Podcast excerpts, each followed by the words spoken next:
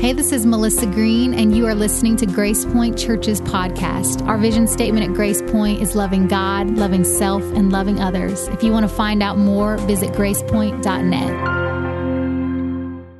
Well, there's no doubt that the two major linchpins of our liturgical year or our, our Christian calendar are Christmas, and the second one is what? Easter, so Christmas and Easter, um, our Lord's birth and our Lord's resurrection. Those are, those really are our two principal dates.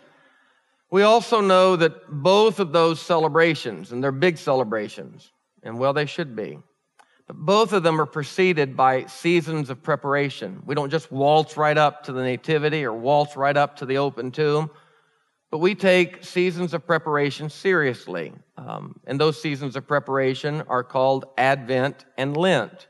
Advent for the Nativity, season of time just after Thanksgiving, where we begin to prepare our hearts and feel the rhythm, the rigor of the journey of the Hebrew people as they move toward and expected a Messiah.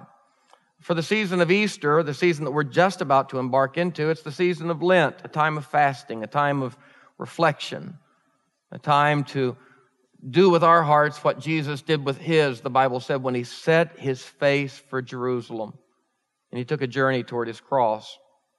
Without going into too much more detail, because it's not the final point today, but uh, without a lot more detail, suffice it to say that outside of those two seasons and celebrations, the rest of the space in the church's calendar year is essentially called, does anybody know what it's called? It's called ordinary time. After the 12 days of Christmas and Christmastide, which lead us to Epiphany, the celebration of the Lord's eruption onto the scene with his uh, miracle at Cana of Galilee, the water into wine, and the baptism of the Lord. After Christmastide and Epiphany, somewhere around the middle of January, between that time and Ash Wednesday, which this year is coming up for us March the 5th. And we'll have another Ash Wednesday service here, just like we have the prior three years. And hundreds of you will come, and it will be a, a blessing the way it always is. Ian Cron, our friend, will come and lead us again. That's just kind of one of the things Ian does for us. And it's always wonderful.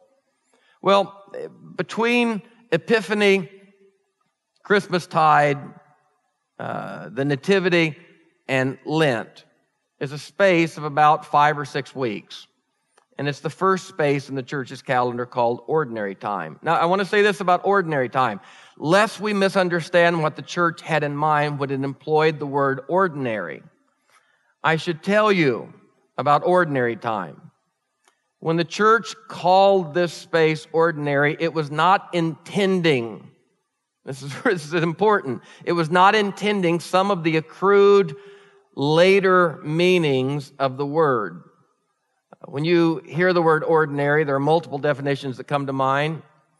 But some of the definitions that the church did not intend were not special, unexceptional, uh, average, of inferior quality, uninteresting, just an ordinary guy. Actually, when the church declared this space a holy space. The church was, uh, its lingua franca, its language was Latin, and the word was ordinalis.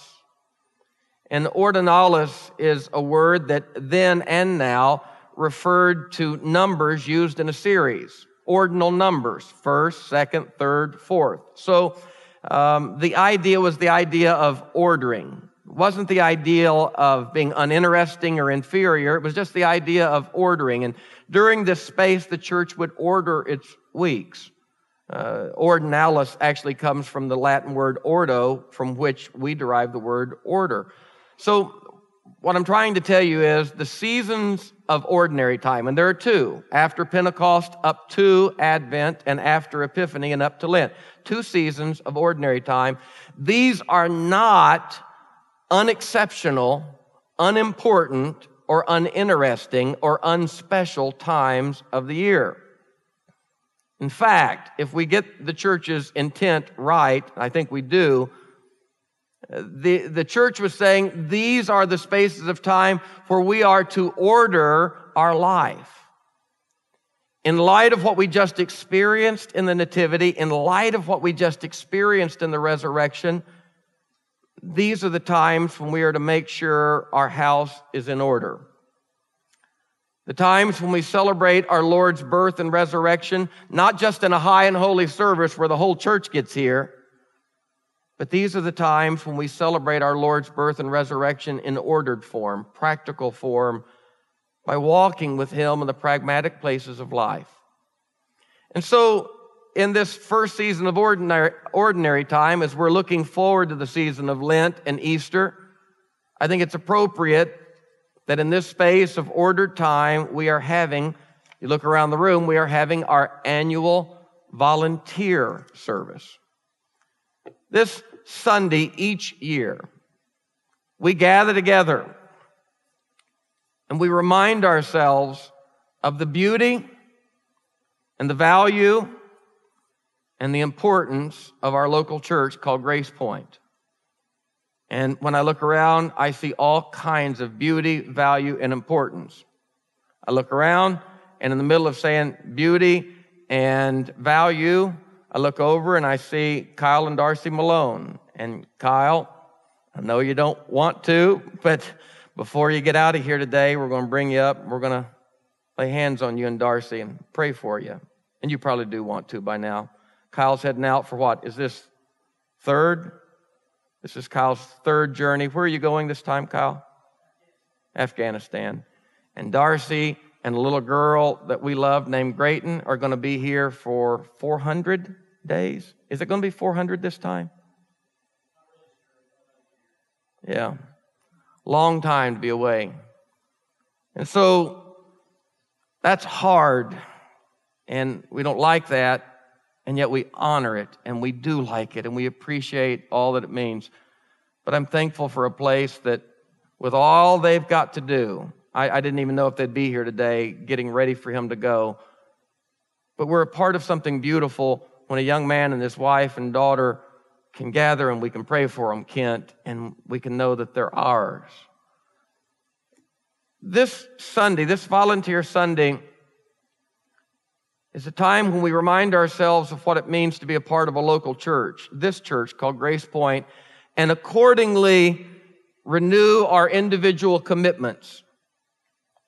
Commitments to making this place the truly Christ honoring place it was created to be. Because somewhere over on that wall, there's something that says prayer team. And I'm promising you, there are people who've signed up the last three years that every day of the next 365 days are going to be calling Grayton's name and Darcy's name and Kyle's name. Because they signed up on a day like this. This is not just a day of perfunctory signing up and putting names on paper. This is a day when we remind ourselves of how this thing really works how it really operates, and what we have to do individually to make this place the beautiful place that it is. This is the day when we validate our Christmas and Easter worship. This is the day when we order our steps out of that illustrious vision of a risen Lord, a God who became flesh. And, frankly, for that reason, in the middle of this ordinary time, I can scarcely think of a Sunday that is more important in the grand scheme of this church's life than this Sunday each year. Knowing that our greatest resource is God's presence with us. Knowing that there is no resource we have greater. It's not by might, it's not by power, it's by my spirit, says the Lord. Knowing that, we are reminded on this Sunday down from the mountain called Calvary, down from the mountain of transfiguration, down from the mount on which Jesus ascended, we are reminded that we have this incredible treasure in earthen vessels, in earthen bodies, in earthen organizations. Paul said we have this treasure in earthen spaces, earthen institutions. And so, so it should always be our resolve on a day like this and throughout the year, it should be our resolve to honor the treasure within us, the presence of God within us, by making sure these bodies, these organizations, these institutions are healthy, whole, and effective. You're not a healthy church if you look at a young couple separating for a year and one heading into harm's way and you tell them, we'll be praying for you, and then forget about it. You're not a holy place if there aren't actually people who take that name and drive it down through their knees into the heart of God day after day after day. You're not a healthy church if you just clean up all the doctrine and get the theology right, but then don't have people with hearts to mediate that to the children that are in the back hallway who are in their first foray through this journey with Jesus and are learning about first communions and baptisms and making decisions to follow him all the days of their life. And so, these earthen vessels and bodies, we have to do our best. And, and one way that I could say it is good old Arkansas language I'll be doggone. If Kmart and McDonald's and Dell and Microsoft are going to build a better business to sell their stuff than we are, to do the most holy business known in this world, to convey the gospel of Jesus Christ. And so it is that I'm sitting here today as the founding pastor of this local church. And I'm speaking on behalf not only of those whose heart it was to start this church, but I believe I'm speaking on behalf of God who is sustaining and building this church. And there's no message that I can give throughout the year that's more important than this one. Because next to the family, I believe the local church is the most beautiful institution in creation. When the local church is done right, there is simply nothing better. Like the family, it can be an incredible source of our greatest joys. But like the family, because those expectations are so high, I will admit to you that the church can be with that capacity, it can be the source of some of our deepest disappointments, and many of you have had them. But what a local church does, and I'm vying for something that I believe in almost as much as I believe in God, not quite, but close. What a local church, when it's done right, does is it gives you opportunity. It gives you opportunity to experience true meaning, real success, lasting happiness. It gives you it gives you the ability to contribute to an enterprise that's founded by God for the benefit of the world, an enterprise that he a long time ago, Lee, said, I'm going to build it.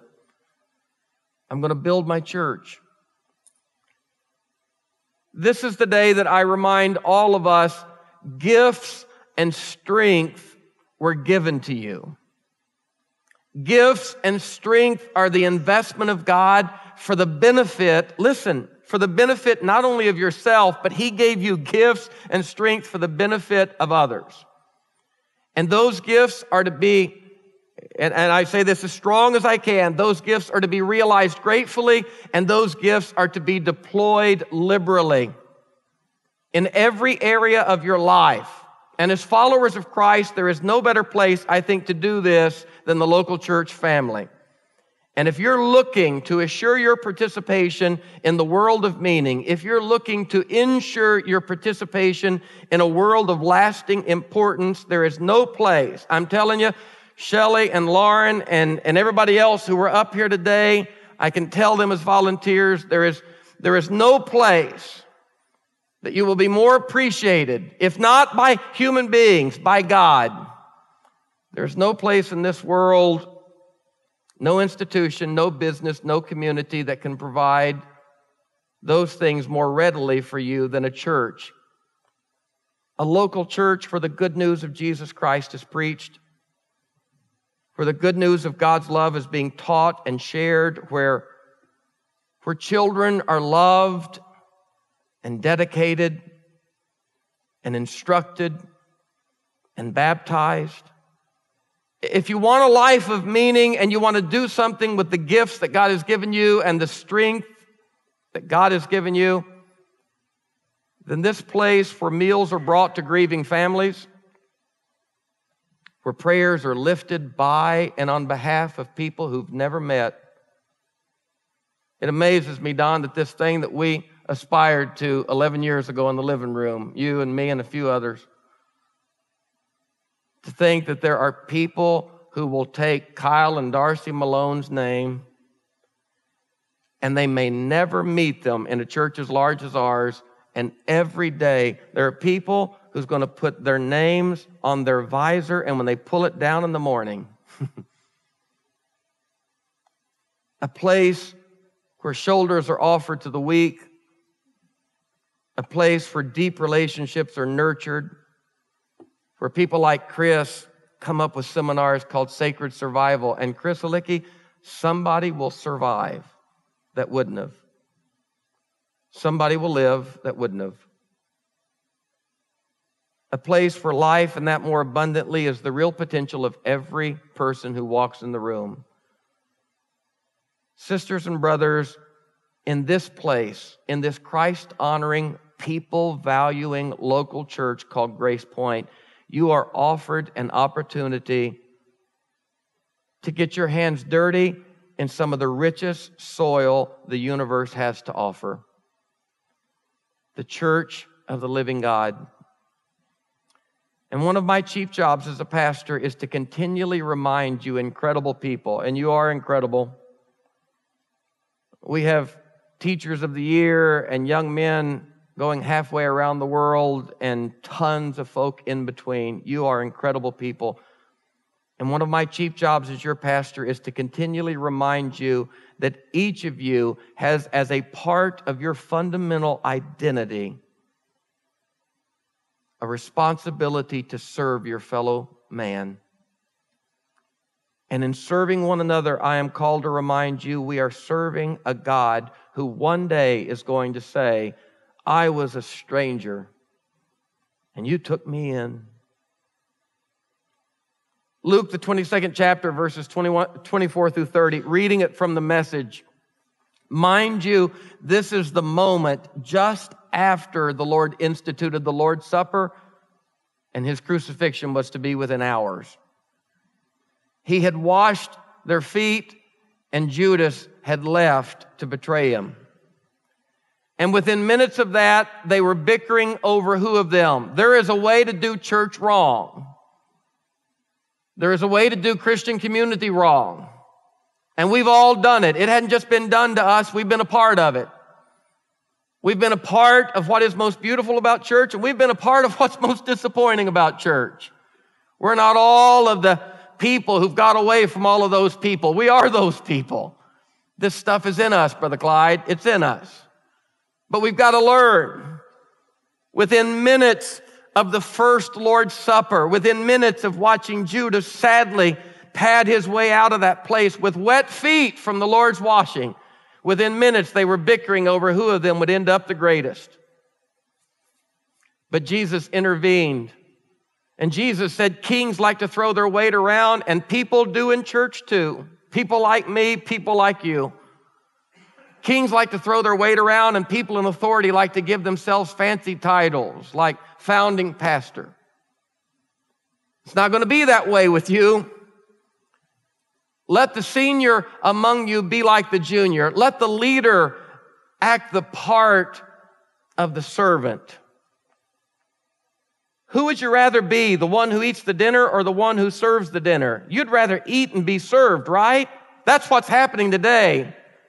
We're, we're eating and being served. But we put this stuff up once a year to remind us that we have as a part of our fundamental identity, not just to be the served ones, but we are called to be servants of Jesus Christ, and that means one another. Verse 28 And you've stuck with me through thick and thin. Now I confer on you the royal authority of my Father the same that he conferred on me, so you can eat and drink at my table in my kingdom and be strengthened as you take up responsibilities among the congregations of God's people. The message today is that you are to eat and sit at God's table so that you might be strengthened to take up your place of service within the congregation of God's people. The local church is not a business whose sole purpose is to bless you. The local church is not a place that is simply a vendor to bless your independent life. The local church is a part of your identity and something that you are intended to be a functioning part of through both receiving and giving. I don't have time to look at it all on the screen, but let me just give you a few verses from Ephesians 4. I urge you to live the life to which God has called you. I urge you to play your part in the body of God Verse 16, Christ holds us together and makes all of the body's parts work perfectly as it grows and becomes strong because of love. In the New Living Translation, listen, the body of Christ grows strong as each part does its own special work. And I want to ask you, have you found your special work in this church? I'm not asking you today, do you like the preaching and the singing and the kids program? I'm not asking you if you like your life group. I'm not asking you if you enjoy being prayed for and having your children baptized. I'm asking you today, that's all good stuff. You are here to eat. I'm asking you, have you found your special work here in this community? You say, well, I've done that before and I'm just trying to sit for a while. I get that, but you can't sit forever. As each part does its own special work, it helps the other parts grow so that the whole body is healthy, growing, and full of love. finally, I want to say something to you today that I try every year in various ways to say. And it bears repeating at least once a year. We need to remember this.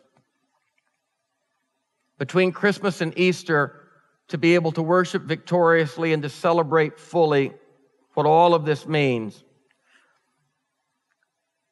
A local church goes through several stages on its way to becoming a thriving, prevailing, lasting community of faith. And like baby sea turtles, thousands are born and very few get to full viability. Local churches start aplenty but for a local community like us to get over the hump and become a thriving, prevailing, lasting community of faith, we've had to get through a few stages. And we're not through the final stage, but we've gotten through a couple. The first stage is the stage that I affectionately refer to as the era of blood, sweat, and tears. And most of you weren't here then, but some of you were, and that's no harm or foul. Some were, we were fortunate, Becky, to be there during the blood, sweat, and tears. This, uh, this phase of the church's life, and some of you have been in churches in the blood, sweat, and tears era. Um, Lee and Carol, y'all started churches and done the blood, sweat, and tears. Uh, this is also what I would call the all hands on deck stage. In the earliest days of a church, I want to tell you about this church. I want to tell you about our history. It's not too long ago. It was just 11 years ago this coming May. So we're just a couple of months away from 11 years when we all gathered together.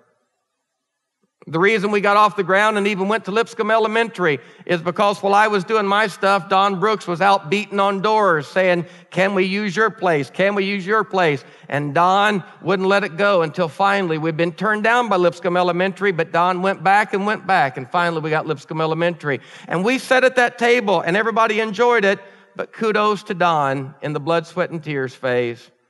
He worked hard and found us a place. In the earliest days of a church, the church is birthed, nursed, and sustained. And I hope you hear every word I'm saying because I've measured every one of them.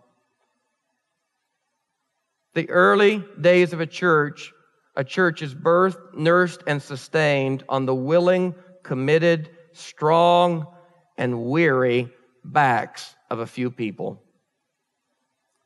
The early members generally are those with the inspiration, the impetus of an initial vision. And that initial vision is a high octane fuel. And it drives them.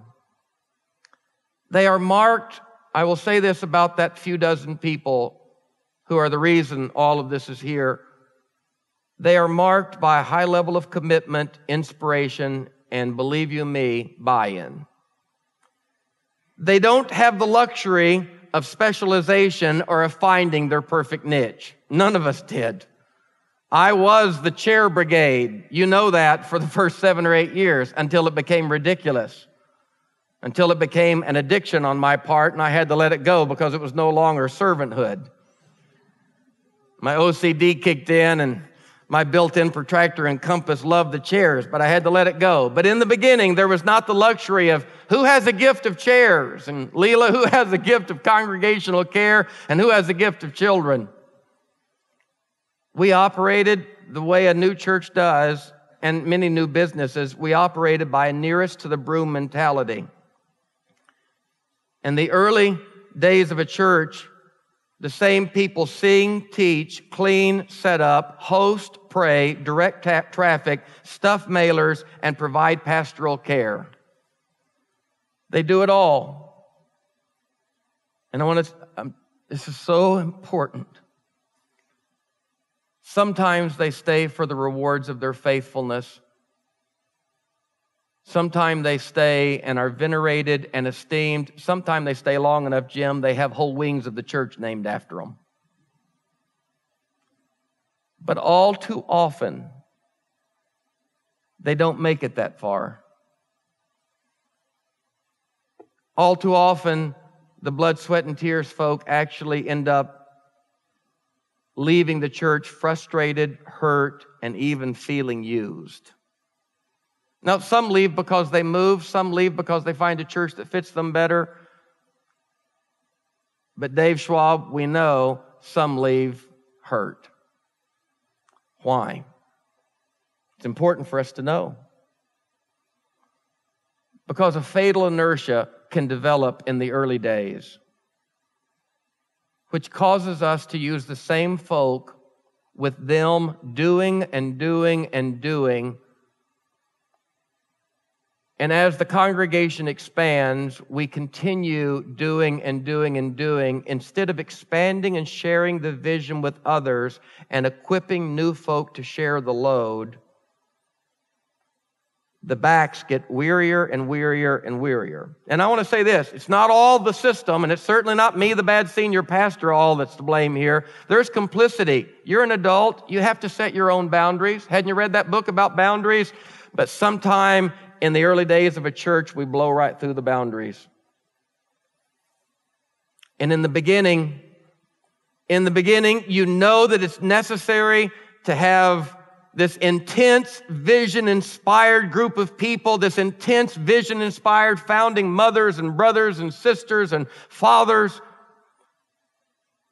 But ultimately, it's not fair for them or the new folk to continue an unshared load.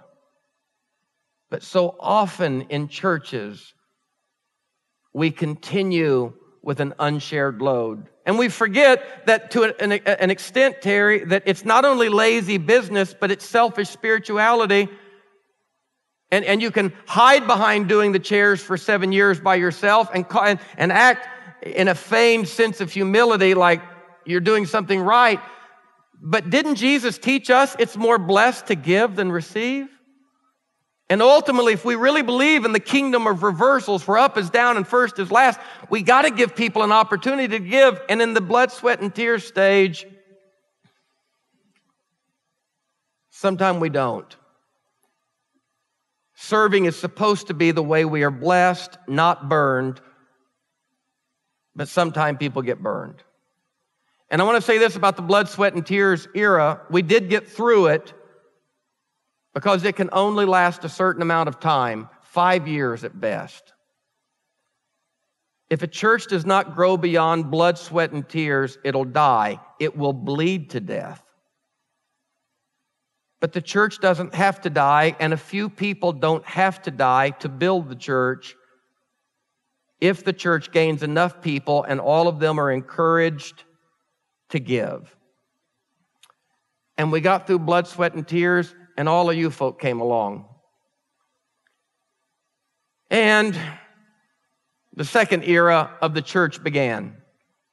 It's an era that most growing churches go through. It's called the expansion era, and it's an era marked by the growth of paid staff. And man, we're us blood and sweat tears folk glad to get there. There was finally enough offering to hire Mark and Leela and Terry. And we moved into an era marked by the growth of a paid staff. The hard work, the commitment, the vision of the initial group yields enough growth that finances begin to flow in and the blood, sweat, and tears people have worked hard enough. The church is growing and the funds allow for much needed relief in the form of paid staff. And the new staff comes in and the spirit of the place is blood, sweat, and tears. And instead of the, instead of us staff members Instead of us doing probably what we should have done, we get overwhelmed by the beauty of the blood, sweat, and tears, and we join the blood, sweat, and tears, and very soon 40 hour weeks turn into 75 hour weeks. And the new staff assumes the responsibility of the blood, sweat, and tears folk, coordinating them.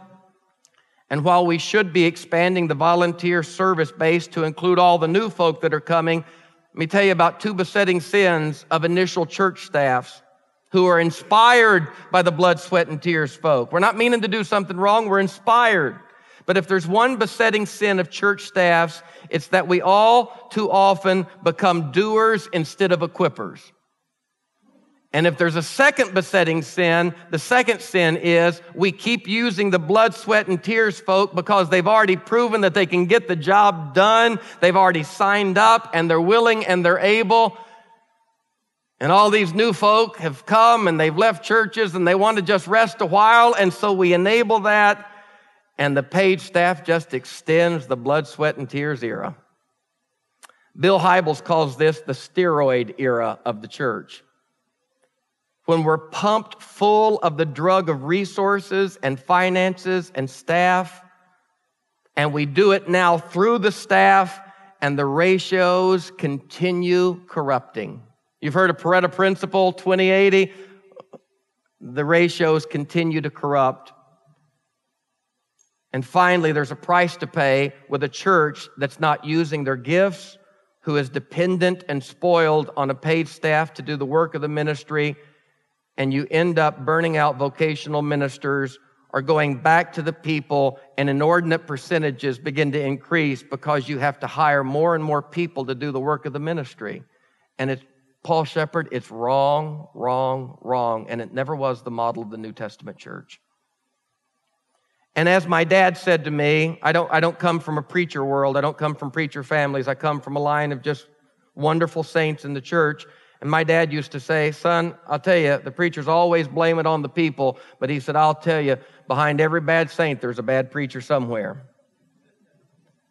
And my dad told me, he said, You know, one of the biggest problems that I've seen in my life in the church is, I'll never forget this. He said, unused fruit. I'll never forget this analogy. It didn't come from a preacher or seminary or divinity school. It came from my dad, who was a saint like you. And he had all kinds of giftings, but he lived in a world where there was a fraternity of preachers and staff. You remember that world, Mark? Your dad was that. I mean, he, he ran that. He was in that. He was us. My dad said, son, as sweet as fruit can be, if it goes uneaten, it gets rotten. And he said, I'm telling you, there's a lot of trouble in the church because of unused fruit. It becomes embittering to have giftings and to be pressed for their usage and to never find a place to yield them. Well, this I know. Having come through those two stages and trying to get out of the second one, having days like this because this church in its maturity, we've gotten to the sea. We're, we're, not one of the thousands of baby turtles that don't make it. Hey, in the last 20 years in this corridor, 130 churches have tried to start. Five have made it to campus viability. You've done a good job, but we're not in the clear yet. We're not we're not Brentwood United Methodist or First Baptist Brentwood. We're, we haven't made it fully to First Presbyterian or Christ United Methodist. We're not quite over the hump. To, to be that Christ honoring place that can survive beyond the personality of its first preacher, to be a Christ honoring place that can thrive and become more than just a place where we come and eat for a little while. You cannot build a thriving, healthy, prevailing local church on blood, sweat, and tears or a paid staff. Those backs will ultimately break. And the church will grind to a stop in terms of growth, and a church will even begin to recede. Advancement will begin to be replaced with retreat. Budgets will become problematic. Cuts will be made, and if it's lucky, it will find a place of static survival and management and getting by. But this doesn't have to happen. To keep this from being our fate, Sundays like this are as important as Easter.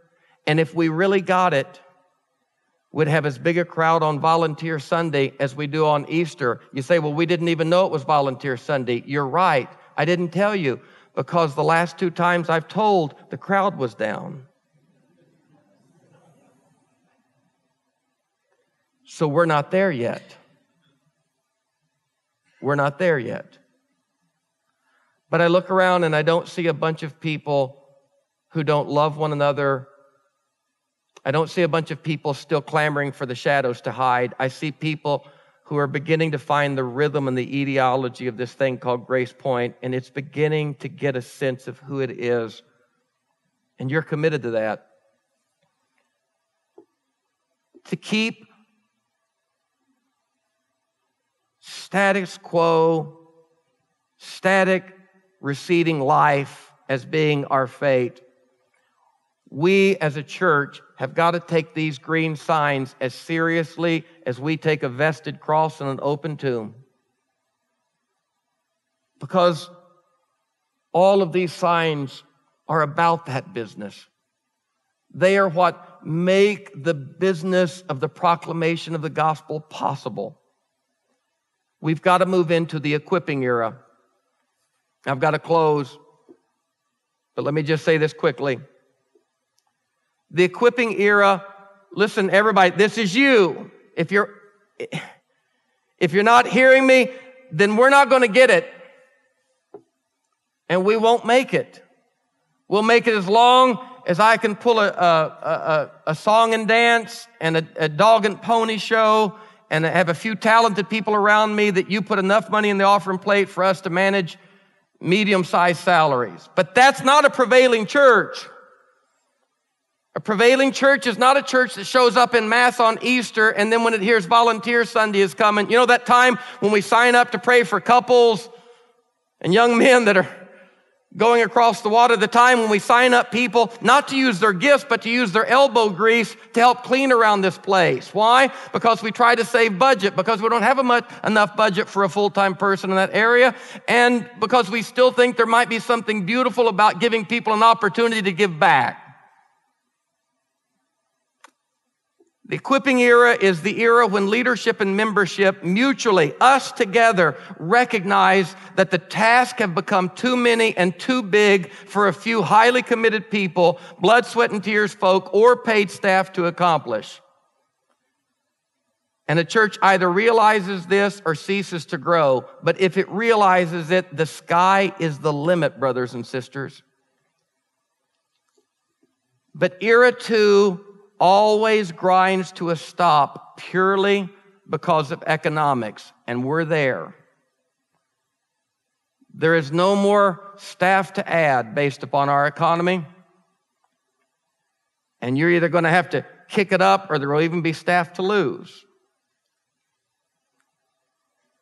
Era two will grind to a stop every time because of economics and it's a good thing. Tom, it's God's way leading us by His Holy Spirit to ensure and remind us that you cannot hire your way to a New Testament Christ honoring church. You cannot hire your way into a fully functioning New Testament body of Christ.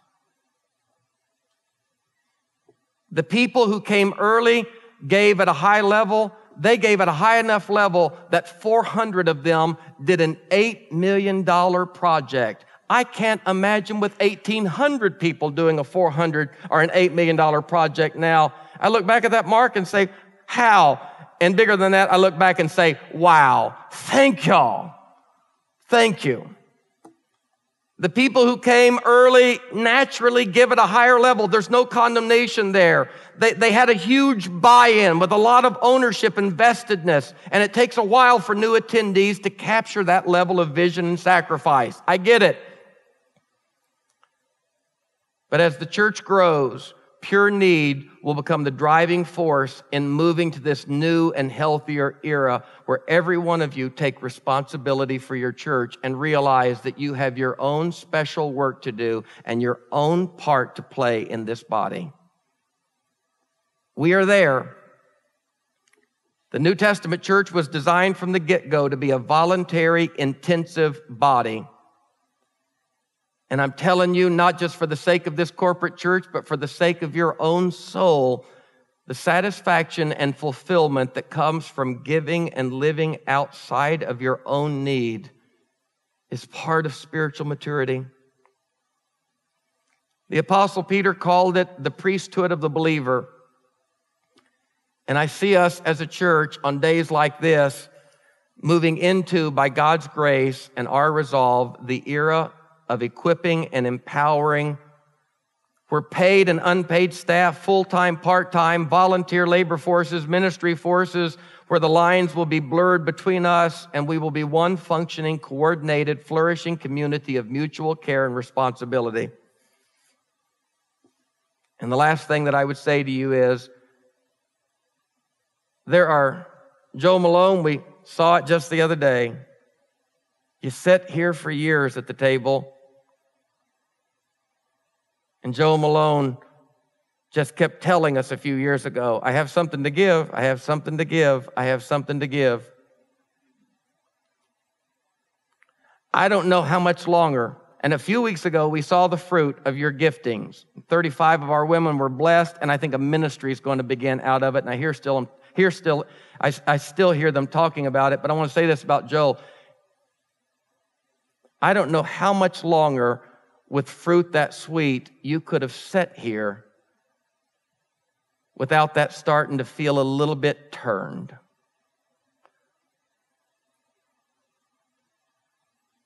There are types and levels of expertise, giftings, and talents sitting in these chairs that do not exist in our professional paid staff.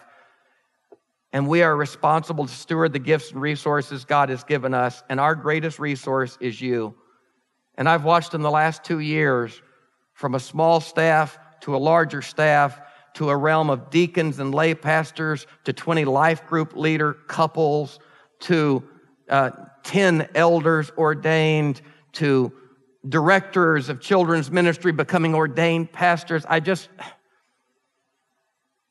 we're sitting on something that is a keg of beauty here, and it's about to blow if we'll just play our cards right, our hearts right you have a chance to be you have a chance to experience being a player in the greatest experience the universe has ever known outside of the family and that's the church of jesus christ.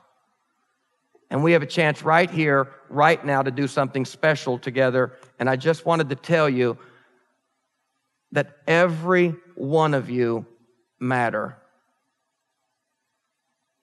And i can't preach any better.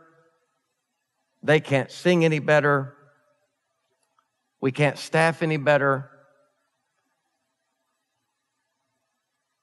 This church will go to the next level when you figure out whether it's a gift. And if you can't find your particular gift on these walls, find your elbow grease. It's not all about giftings. Stan Jr. wants to bring his giftings to the Mitchell house, and we appreciate all the giftings that Stan Mitchell Jr. brings. but we also tell him we need some of your elbow grease. And I'm very aware that making the bed is not your spiritual gift. But to make a home work, it's not all about giftings. It's about elbow grease and strength. And I don't know if we're going to find your gift like we did Joe's in the next three weeks, or Amy's, who's on our worship team and has been from the beginning. I don't know. You have gifts. Try to find that place. If you can't find that place, be humble enough to follow your Lord down to the feet of people. I don't know if Jesus felt like feet washing was his gift, but it was his ministry, and it built the church of Jesus Christ. And so, all I'm asking you to do today is consider before you leave here and one more time walk away from this table full. I'm asking you to consider a way to give back. Whether it's a cleaning team or a prayer team or a meal team or a youth team, take five minutes before you walk out of here and look at these tables. We're going to leave them up next week. Think about it and find a way to connect. Can you say amen? Let's pray. Lord, thank you for a good day. Thank you for an important day between Christmas and Easter. Thank you, Lord, for the blood, sweat, and tears folk. We will forever be indebted to them. Thank you, Lord, for the paid staff who probably all have giftings beyond what they're paid. No, they do. Thank you, Lord, for the move of your Spirit among us that is provoking all of us right now at your encouragement. Oh, you foot washer. Lord of lords, King of kings, and foot washer of foot washer. To find our place to give back and make this place the Christ honoring church that you dreamed it to be. We pray these things now, Lord, trusting you to lead us in that way. In Christ's name, amen. Now, God bless you. Here's the altar call. Spend some time, sign up, get involved, walk around, shake the hands of the people who are already involved and thank them and join them there. God bless you. You're dismissed after you go to the tables.